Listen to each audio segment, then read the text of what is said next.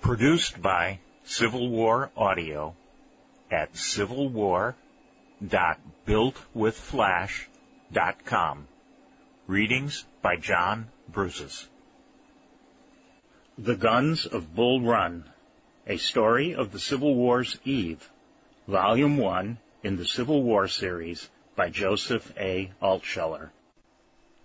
Chapter 10 Over the Mountains The boat was secured firmly among the bushes, and finding an abundance of fallen wood along the beach, they pulled it into a heap and kindled a fire.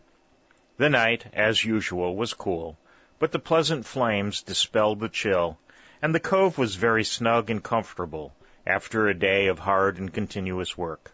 Jarvis and Ike did the cooking, at which they were adepts. After pulling a boat ten or twelve hours, there's nothing like something warm inside you to make you feel good, said Jarvis. Ike, you lunkhead, hurry up with that coffee pot. Me and Harry can't wait more'n a minute longer. Ike grinned and hurried. A fine bed of coals had now formed, and in a few minutes a great pot of coffee was boiling and throwing out savory odors. Jarvis took a small flat skillet from the boat and fried the corn cakes. Harry fried bacon and strips of dried beef in another. The homely task in good company was most grateful to him. His face reflected his pleasure. Providin' it don't rain on you, campin' out is stimulatin' to the body and soul, said Jarvis. You don't know what a genuine appetite is until you live under the blue sky by day and a starry sky by night. Harry, you'll find three tin plates in the locker in the boat. Fetch 'em. Harry abandoned his skillet for a moment and brought the plates. Ike, the coffee now being about ready, produced three tin cups, and with these simple preparations they began their supper. The flames went down, and the fire became a great bed of coals, glowing in the darkness and making a circle of light, the edges of which touched the boat. Harry found that Jarvis was telling the truth. The long work and the cool night air, without a roof above them, gave him a hunger, the like of which he had not known for a long time. He ate cake after cake of the cornbread, and piece after piece of the meat. Jarvis and Ike kept him full company. Didn't I tell you it was fine? said Jarvis, stretching his long length and sighing with content. I feel so good that I'm near bustin' into song. Then bust, said Harry. Soft o'er the fountain, lingering falls the southern moon. Fair o'er the mountain breaks the day too soon. In thy dark eyes' splendor, where the warm light loves to dwell, weary looks yet tender, speak their fond farewell. Nita, Juanita, ask thy soul if we should part. Nita, Juanita, lean thou on my heart. The notes of the old melody swelled, and as before, the deep channel of the river gave them back again in faint and dying echoes. Time and place and the voice of Jarvis with its haunting quality, threw a spell over Harry. The present rolled away. He was back in the romantic old past, of which he had read so much, with Boone and Kenton and Harrod and the other great forest rangers. The darkness sank down deeper and heavier. The stars came out presently and twinkled in the blue. Yet it was still dim in the gorge, save where the glowing bed of coals cast a circle of light. The Kentucky, showing a faint tinge of blue, flowed with a soft murmur. Harry and Ike were lying on the grass, propped each on one elbow, while Jarvis, sitting with his back against a small tree, was still singing, When in thy dreaming moons like these shall shine again, and daylight beaming prove thy dreams are vain, will thou not, relenting, for thy absent lover sigh, in thy heart consenting to a prayer gone by, Nita Juanita, let me linger by thy side. Nita, Juanita, be thou my own fair bride.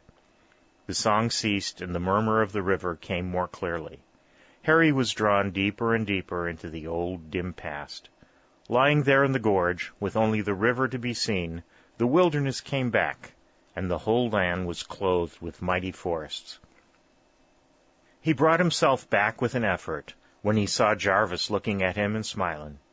"'Tain't so bad down here on a spring night, is it, Harry?" he said. "Always providin', as I said, that it don't rain." "Where did you get that song, Sam?" asked Harry. They had already fallen into the easy habit of calling one another by their first names. From a travelin' feller that wandered up into our mountains. He could play it and sing it and most beautiful, and I took to it right off. It grips you about the heart some way or other, and it sounds best when you are out at night on a river like this. Harry, I know that you're going through our mountains to get to Richmond and the war.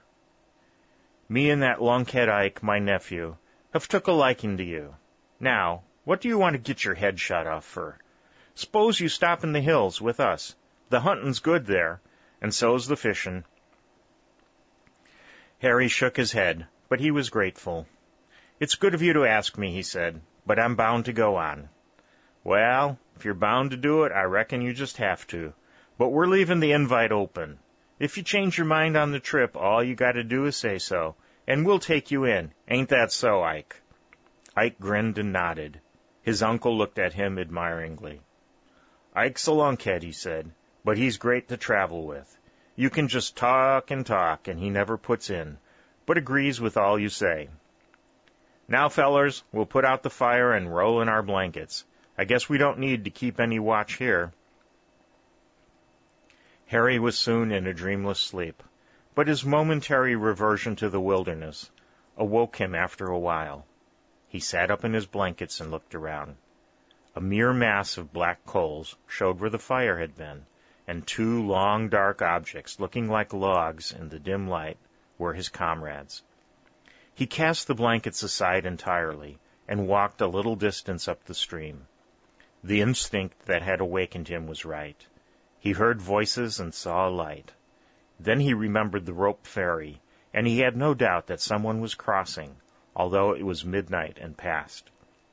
He went back and touched Jarvis lightly on the shoulder. The mountaineer woke instantly and sat up, all his faculties alert. What is it? he asked in a whisper. People crossing the river at the ferry above, Harry whispered back.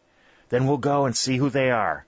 Like as not, they're soldiers in this war that people seem bound to fight, when they could have a lot more fun at home.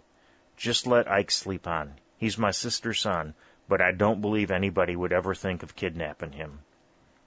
The two went silently among the bushes toward the ferry, which crossed the river at a point where the hills on either side dipped low. As they drew near, they heard many voices, and the lights increased to a dozen. Jarvis's belief that it was no party of ordinary travelers seemed correct. Let's go a little nearer. The bushes will still hide us, whispered the mountaineer to the boy. They ain't no enemy of ours, but I guess we'd better keep out of their business, though my inquiring turn of mind makes me anxious to see just who they are. They walked to the end of the stretch of bushes, and while yet in shelter, could clearly see all that was going on, especially as there was no effort at concealment on the part of those who were crossing the stream. They numbered at least two hundred men, and all had arms and horses, although they were dismounted now, and the horses, accompanied by small guards, were being carried over the river first. Evidently the men understood their work, as it was being done rapidly and without much noise. Harry's attention was soon concentrated on three men who stood near the edge of the bushes, not more than thirty feet away. They wore slouch hats and were wrapped in heavy, dark cloaks. They stood with their backs to him, and although they seemed to be taking no part in the management of the crossing, they watched everything intently. Two of them were very tall, but the third was shorter and slender. The moon brightened presently, and some movement at the ferry caused the three men to turn. Harry started and checked an exclamation at his lips. But the watchful mountaineer had noted his surprise. I guess you know him, Harry, he said. Yes, replied the boy. See the one in the center with the drooping mustaches and the splendid figure? People have called him the handsomest man in the United States. He was a guest at my father's house last year, when he was running for the presidency. It is the man who received more popular votes than Lincoln, but fewer in the Electoral College. Breckinridge? Yep, John C. Breckinridge. Why, he's younger than I expected. He don't look more'n forty. Just about forty, I should say. The other tall man is named Morgan, John H. Morgan. I saw him in Lexington once. He's a great horseman. The third, the slender man who looks as if he were all fire, is named Duke, Basil Duke. I think that he and Morgan are related. I fancy they're going south, or maybe to Virginia. Harry, these are your people. Yes, Sam, they are my people. The mountaineer glanced at the tall youth who had found so warm a place in his heart, and hesitated, but only for a moment. Then he spoke in a decided whisper. Since they're your people, and going on the same business that you are, though maybe not by the same road, now is your time to join 'em, instead of working your way across the hills with two ignorant mountaineers, like me and that lunkhead Ike, my nephew. No, Sam. I'll confess to you that it's a temptation, but it's likely that they're not going where I mean to go and where I should go. I'm going to keep on with you unless you and Ike throw me out of the boat. Well spoke, boy, said Jarvis. He did not tell Harry that Colonel Kenton had asked him to watch over his son until he should leave him in the mountains, and that he had given him his sacred promise. He understood what a powerful pull the sight of Breckinridge, Morgan, and Duke had given to Harry, and he knew that if the boy were resolved to go with them, he could not stop him. All the horses were now across. The three leaders took their places in the boat, reached the farther shore, and the whole company rode away in the darkness. Despite his resolution, Harry felt a pang when the last figure disappeared. Our curiosity being gratified, I think we'd better go back to sleep, said Jarvis. We're seeing 'em go south, Harry. I dream ahead sometimes, and I dream with my eyes open. I've seen the horsemen riding in the night, and I've seen 'em by the thousands riding over a hundred battlefields, their horses' hoofs treading on dead men. Those are good men, brave and generous. Oh, I don't mean them in particular. Not for a minute. I mean a whole nation, struggling and struggling and swayin' and swayin'. I see things that people neither north nor south ain't dreamed of yet. But sho, what am I runnin' on this way for? That lunkhead Ike, my nephew, ain't such a lunkhead as he looks. Them that say nothin' ain't never got nothin' to take back, and don't ever make fools of themselves. It's time we was back in our blankets, sleepin' sound, 'cause we've got another long day of hard rowin' before us. Ike had not awakened, and Jarvis and Harry were soon asleep again. But they were up at dawn, and after a brief breakfast, resumed their journey on the river, going at a good pace toward the southeast. They were hailed two or three times from the bank by armed men, whether of the north or south, Harry could not tell. But when they revealed themselves as mere mountaineers on their way back, Having sold a raft, they were permitted to continue. After the last such stop, Jarvis remarked rather grimly, They don't know that there are three good rifles in this boat, backed by five or six pistols, and that at least two of us, meaning me and Ike, are about the best shots that ever come out of the mountains.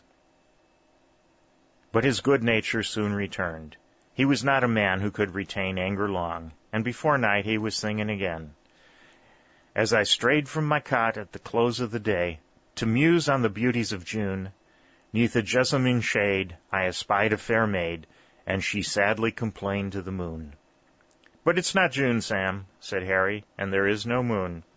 Nope, but June's comin' next month, and the moon's comin' tonight. That is, if them clouds straight ahead don't conclude to join and make a fuss. The clouds did join, and they made quite a fuss pouring out a great quantity of rain, which a rising wind whipped about sharply. But Jarvis first steered the boat under the edge of a high bank, where it was protected partly, and they stretched the strong canvas before the first drops of rain fell. It was sufficient to keep the three and all their supplies dry, and Harry watched the storm beat. Sullen thunder rolled up from the southwest, and the skies were cut down the center by burning strokes of lightning. The wind whipped the surface of the river into white, foamy waves. But Harry heard and beheld it all with a certain pleasure. It was good to see the storm seek them, and yet not find them, behind their canvas cover. He remained close in his place, and stared out at the foaming surface of the water. Back went his thoughts again to the far off troubled time, when the hunter in the vast wilderness depended for his life on the quickness of eye and ear. He had read so much of Boone and Kenton and Harrod and his own great ancestor, and the impression was so vivid that the vision was translated into fact. I'm feelin' your feelin's too, said Jarvis, who, glancing at him, had read his mind with almost uncanny intuition. Times like these, the Injuns and the wild animals all come back, and I've felt 'em still stronger way up in the mountains, where nothing of the old days is gone 'cept the Injuns.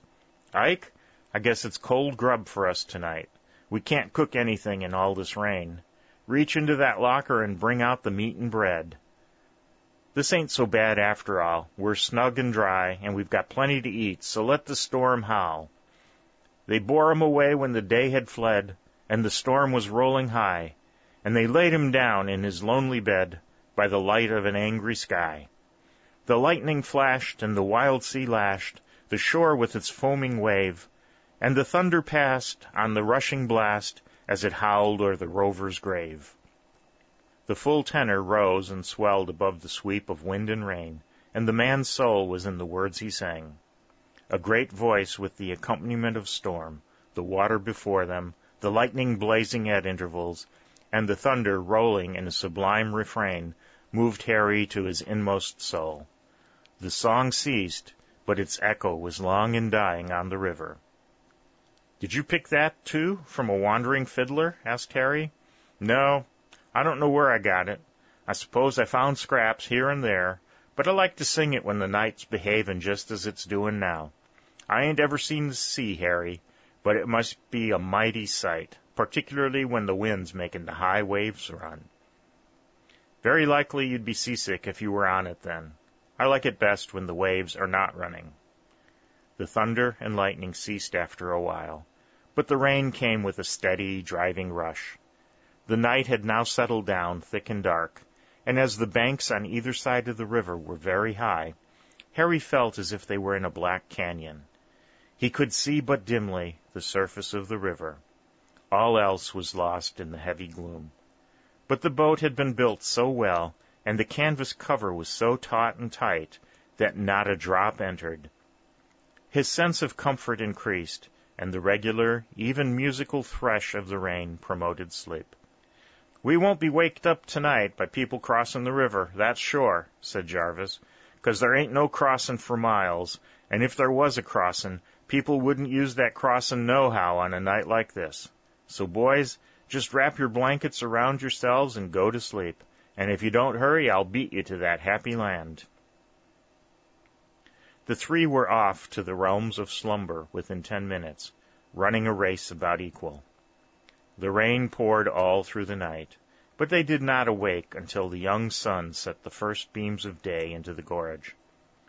Then Jarvis sat up.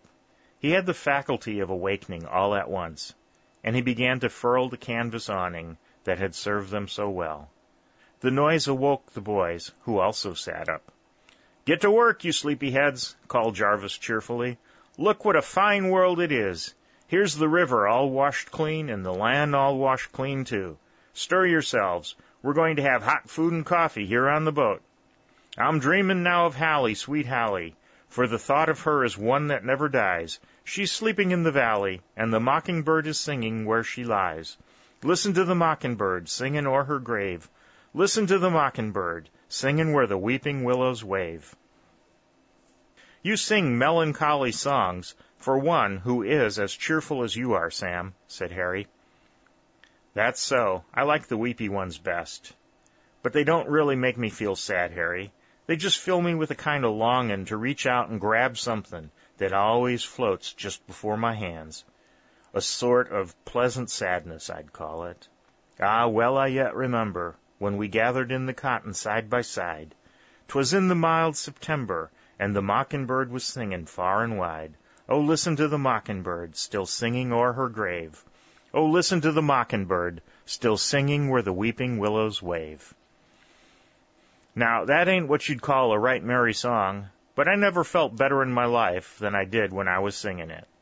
Here you are, breakfast all ready. We'll eat, drink, and away. I'm anxious to see our mountains again. The boat soon reached a point where lower banks ran for some time, and from the center of the stream they saw the noble country outspread before them, a vast mass of shimmering green. The rain had ceased entirely, but the whole earth was sweet and clean from its great bath. Leaves and grass had taken on a deeper tint, and the crisp air was keen with blooming odors. Although they soon had a considerable current to fight, they made good headway against it. Harry's practice with the oar was giving his muscles the same quality like steel wire which those of Jarvis and Ike had. So they went on for that day and others, and drew near to the hills. The eyes of Jarvis kindled when he saw the first line of dark green slopes massing themselves against the eastern horizon. The bluegrass is mighty fine, and so is the pennyroyal, he said. And I ain't got nothin' agin 'em. I admit their claims before they make 'em, but my true love, it's the mountains and my mountain home. Maybe some night, Harry, when we tie up to the bank, we'll see a deer comin' down to drink. What do you say to that? Harry's eyes kindled too. I say that I want the first shot. Jarvis laughed. True spirit, he said. Nobody'll set up a claim agin you, less it's that lunkhead Ike, my nephew. Are you willin' to let him have it, Ike? Ike grinned and nodded. The Kentucky narrowed and the current grew yet stronger, but changing oftener at the oars, they still made good headway.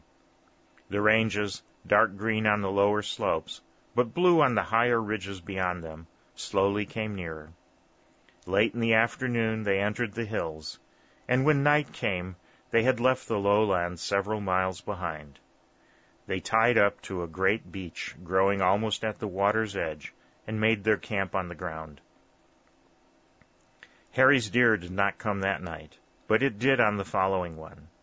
Then Jarvis and he, after supper, went a mile up the stream, stalking the best drinking places, and they saw a fine buck come gingerly to the river.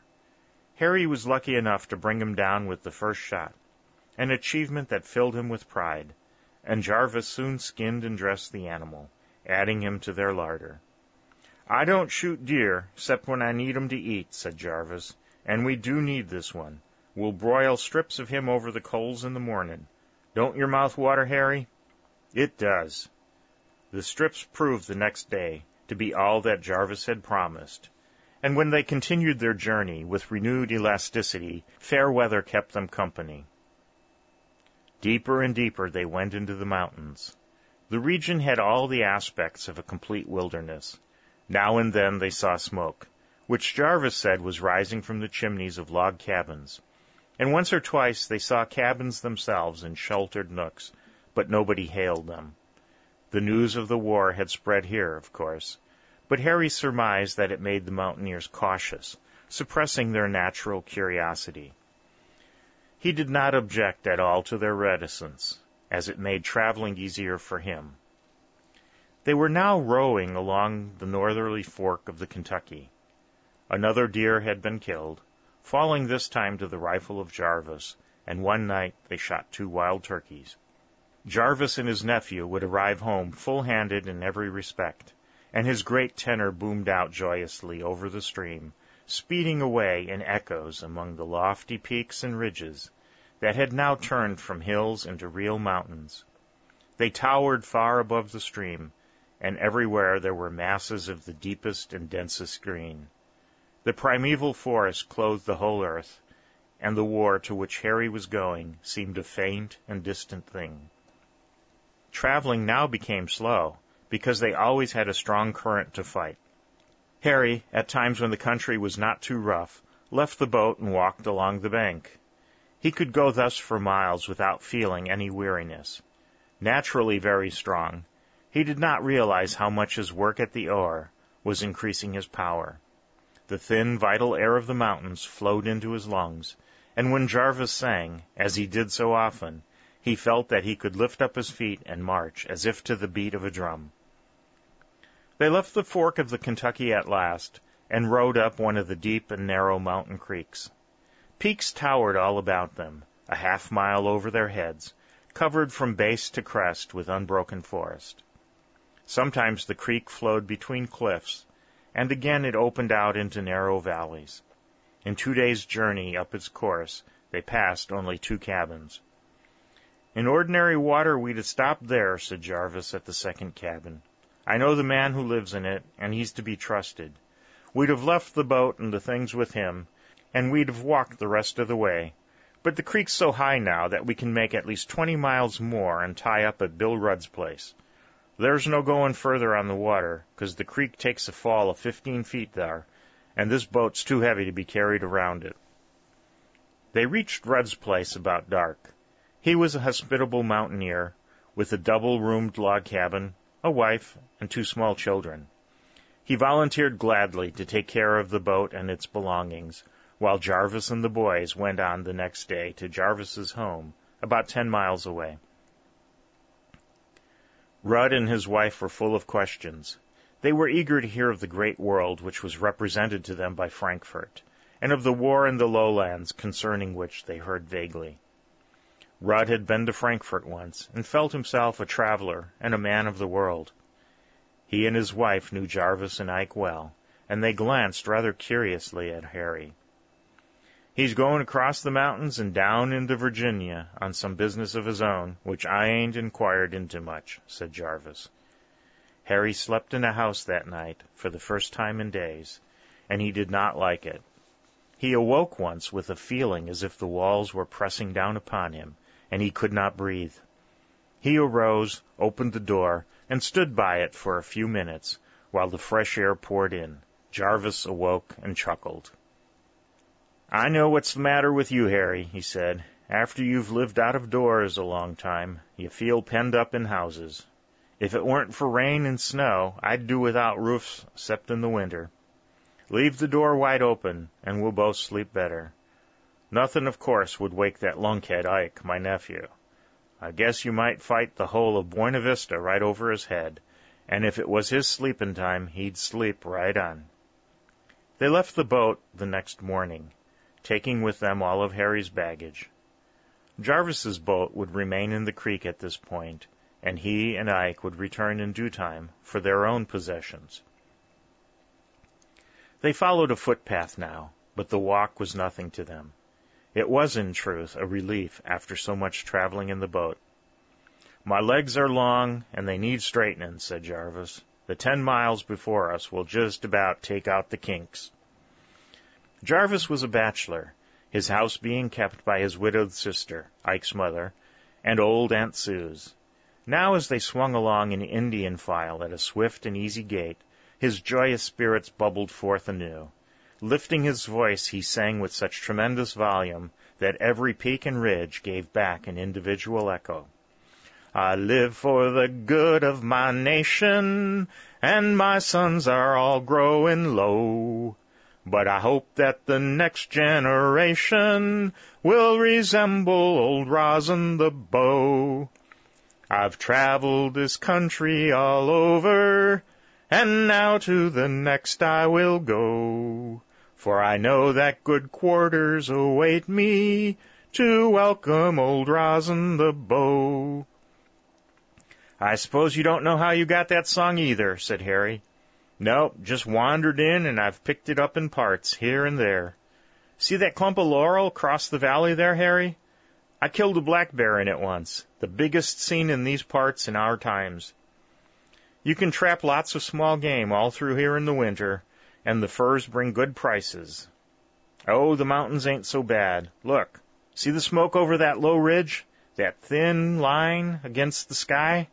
Comes from the house of Samuel Jarvis, Esquire, and it ain't no bad place, either. A double log house, with a downstairs and an upstairs, and a frame kitchen behind. It's fine to see it again, ain't it, Ike? Ike smiled and nodded. In another half hour they crossed the low ridge and swung down into a beautiful little valley, a mile long and a quarter of a mile broad, that opened out before them. The smoke still rose from the house, which they now saw clearly, standing among its trees. A brook, glinting with gold in the sunshine, flowed down the middle of the valley, a luscious greenness, covered the whole valley floor. No snugger nook could be found in the mountains. As fine as pie, exclaimed Jarvis exultantly. Everything straight and right. Ike, I think I see Jane, your mother, standin' in the porch. I'll just give her a signal. He lifted up his voice and sang Home, Sweet Home with tremendous volume. He was heard as Harry saw a sunbonnet waved vigorously on the porch. The travelers descended rapidly, crossed the brook, and approached the house. A strong woman of middle years shouted joyously and came forward to meet them, leaving a little weazened figure crouched in a chair on the porch. Mrs. Simmons embraced her brother and son with enthusiasm and gave a hearty welcome to Harry, whom Jarvis introduced in the most glowing words. Then the three walked to the porch and the bent little figure in the chair. As they went up the steps together, Old Aunt Sue suddenly straightened up and stood erect. A pair of extraordinary black eyes were blazing from her ancient, wrinkled face. Her hand rose in a kind of military salute, and looking straight at Harry, she exclaimed, in a high-pitched but strong voice, Welcome, welcome, Governor, to our house. It is a long time since I've seen you, but I knew that you would come again. Why, what's the matter, Aunt Suse? asked Jarvis anxiously. It is he, the governor, Governor Ware, she exclaimed. He, who was the great defender of the frontier against the Indians. But he looks like a boy again, yet I would have known him anywhere. The blazing eyes and tense voice of the old woman held Harry. She pointed with a withered forefinger, which she held aloft, and he felt as if an electric current was passing from it to him. A chill ran down his back, and the hair lifted a little on his head. Jarvis and his nephew stood staring. Walk in, Governor, she said. This house is honored by your coming. Then, and all in a flash, Harry understood. The mind of the old woman, dreaming in the sun, had returned to the far past, and she was seeing again with the eyes of her girlhood. I'm not Henry Ware, Aunt Susan, he said, but I'm proud to say I'm his great grandson. My name's Kenton, Harry Kenton. The wrinkled forefinger sank, but the light in her eyes did not die. Henry Ware, Harry Kenton, she murmured. Same blood, and the spirit's the same. It does not matter. Come into our house and rest after your long journey. Still erect, she stood on one side and pointed to the open door. Jarvis laughed, but it was a laugh of relief rather than amusement. She surely took you, Harry, for your great grandfather, Henry Ware, the mighty woodsman and Injun fighter that later on became governor of the state. I guess you look as he did when he was near your age. I've heard her tell tales about him by the mile. Aunt Sue's, you know, is more'n a hundred, and she's got the double gift of looking forward and backward. Come on in, Harry. This house will belong to you now, and if at times she thinks you're the great governor, or the boy that Governor Ware was before he was governor. Just let her think it. With the wrinkled forefinger still pointing a welcome toward the open door, Harry went into the house. He spent two days in the hospitable home of Samuel Jarvis. He would have limited the time to a single day, because Richmond was calling to him very strongly now. But it was necessary to buy a good horse for the journey by land, and Jarvis would not let him start until he had the pick of the region. The first evening after their arrival, they sat on the porch of the mountain home. Ike's mother was with them, but old Aunt Suse had already gone to bed. Throughout the day she had called Harry sometimes by his own name and sometimes Governor, and she had shown a wonderful pride whenever he ran to help her, as he often did.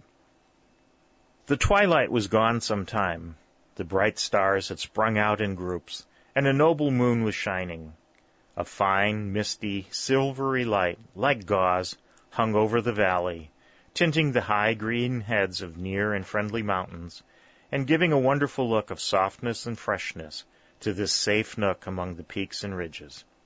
Harry did not wonder that Jarvis and Ike loved it. Aunt Suse give me a big turn when she took you for the governor, said Jarvis to Harry, but it ain't so wonderful after all. Often she sees the things of them early times a heap brighter and clearer than she sees the things of today. As I told you, she knowed Boone and Kenton and Logan and Henry Ware and all them grand hunters and fighters. She was in Lexington nigh on to eighty years ago when she saw Daniel Boone and the rest that lived through our awful defeat at the Blue Licks come back. It was not long after that her family came back into the mountains. Her dad allowed that people would soon be too thick around him down in that fine country, but they'd never crowd nobody up here, and they ain't done it neither. Did you ever hear her tell of Henry Ware's great friend, Paul Cotter? asked Harry. Surely, lots of times. She knowed Paul Cotter as well. He wasn't as tall and strong as Henry Ware, but he was great in his way too. It was him that started the big university at Lexington, and that become the greatest scholar that this state ever knowed. I've heard that he learned to speak eight languages. Do you reckon it was true, Harry? Do you reckon that any man that ever lived could talk eight different ways? It was certainly true. The great Dr. Cotter, and doctor in his case didn't mean a physician, it meant an M.A. and a Ph.D. and all sorts of learned things, could not only speak eight languages, but he knew also so many other things that I've heard he could forget more in a day and not miss it than the ordinary man would learn in a lifetime. Jarvis whistled. He was surely a big scholar, he said, but it agrees exactly with what old Aunt Sue says. Paul Cotter was always hunting for books, and books was mighty scarce in Kentucky woods then. Henry Ware and Paul Cotter always lived near each other, resumed Harry, and in two cases their grandchildren intermarried. A boy of my own age, named Dick Mason, who's the great grandson of Paul Cotter, is also my first cousin. Now that's interesting, and me being of an inquiring mind, I'd like to ask you where this Dick Mason is. Harry waved his hand toward the north. Up there somewhere, he said. You mean that he's gone with the north? Took one side while you've took the other? Yes, that's it. We couldn't see alike, but we think as much as ever of each other. I met him in Frankfort, where he had come from the northern camp in Garrard County, but I think he left for the east before I did. The northern forces hold the railways leading out of Kentucky, and he's probably in Washington now. Jarvis lighted his pipe and puffed a while in silence. At length he drew the stem from his mouth, blew a ring of smoke upward, and said in a tone of conviction, It does beat the Dutch how things come about. Harry looked questioningly at him. I mean, you're arrivin' here, bein' who you are, and you're meetin' old Aunt Sue's, bein' who she is, and that cousin of yours, Dick Mason, didn't you say was his name? Bein' who he is, goin' off to the north. They sat on the porch later than the custom of the mountaineers, and the beauty of the place deepened. The moon poured a vast flood of misty silver light over a little valley, hemmed in by its high mountains, and Harry was so affected by the silence and peace that he had no feeling of anger toward anybody, not even Bill Skelly, who had tried to kill him.